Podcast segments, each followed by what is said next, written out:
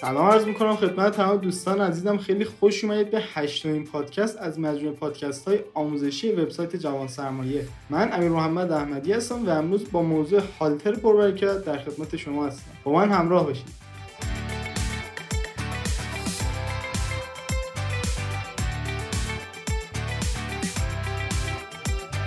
شاید براتون سوال باشه که چرا اسم این پادکست هالتر پربرکته این یه داستانی پشتشه که الان خدمتتون عرض می‌کنم.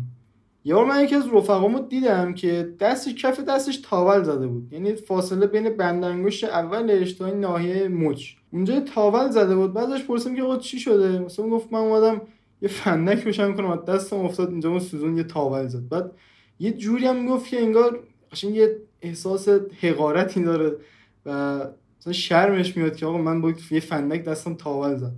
گذشت و گذشت ما می‌رفتیم باشگاه مدت. و وقتی که هالتر می‌زدیم دقیقا همون بخش از دستمون یه مقدار روش فشار میومد و دست یه تاول دقیقا همون جایی که اون بنده خدا زده بود بر من یه تاول زد. حالا یکی از دوستان ازم پرسید آقا دست تاول زده چی شده؟ من با یه حس غرور مثلا گفتم آقا خیلی آدم خفن هستی من باشگاه که میرم هالتر می‌زنم.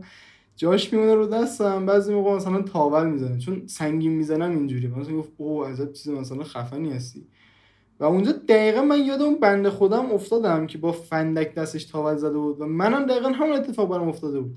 ولی داستان و اون تجربه پشتش قشنگ دو تا ذهنیت متفاوت ارائه داده اون بنده خدا شرمش میاد مثلا مثلا انگار بچه سوسوله اومده با فندک دستش تاول زده. اما من مثلا انگار انسان خفن و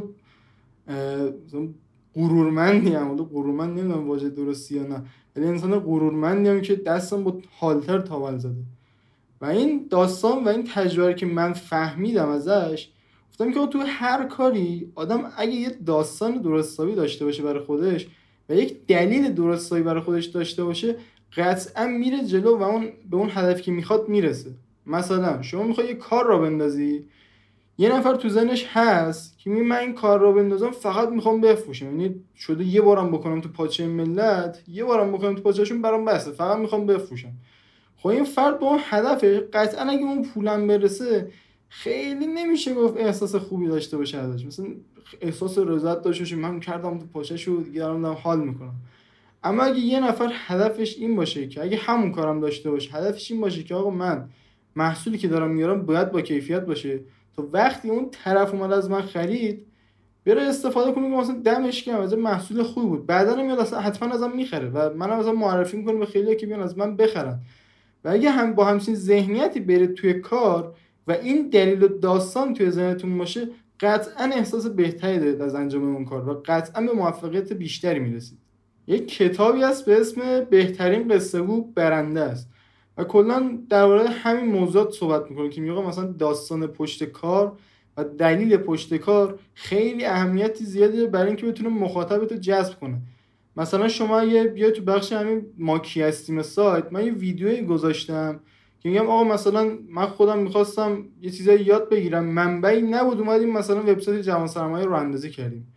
بعد وقتی طرف میاد این ویدیو رو نگاه می‌کنه میگه با دمش این مثلا حالا دمش منظور منظورم آموزشیه. خیلی نمی‌خوام مثلا خودم گنده نشون بدم. میگه دمش مثلا نیاز خودش بود. اومد این کار انجام بده که بچه های همسن سال خودش وقتی اومدن این چیزا رو یاد بگیرن دیگه راحت تر باشن یعنی مثل خودش گیج نزنن با آزمون خطا برن جلو. ولی میگم همچین داستانی اگه شما پشت کارتون داشته باشید قطعا و قطعا و قطعا هم برندتون قوی تر میشه. هم زودتر به موفقیت می‌رسید و هم موفقیتتون به برکت پشتشه و اگه داستان خوبی داشته باشید قطعا کارتون پربرکت میشه. حالا من میگم داستان منظورم دلیلم هست. داستان و دلیل میشه گفت منشأشون یه چیز میشه. مثلا ما میگیم که آقا چرا اومدیم این کار انجام بدیم؟ چون که قبلا نبود و نیاز خودمون بود و وقتی نبود ما اومدیم انجامش بدیم. و اگه اینجوری ما بیام مثلا به مخاطب ارائه بدیم و اونم بفهمه که ما به چه دلیلی اومدیم این کار انجام بدیم قطعا یه ذهنیت بهتری از برند ما توی ذهنیت شکل می‌گیره. امیدوارم که از این پادکست خوشتون اومده باشه.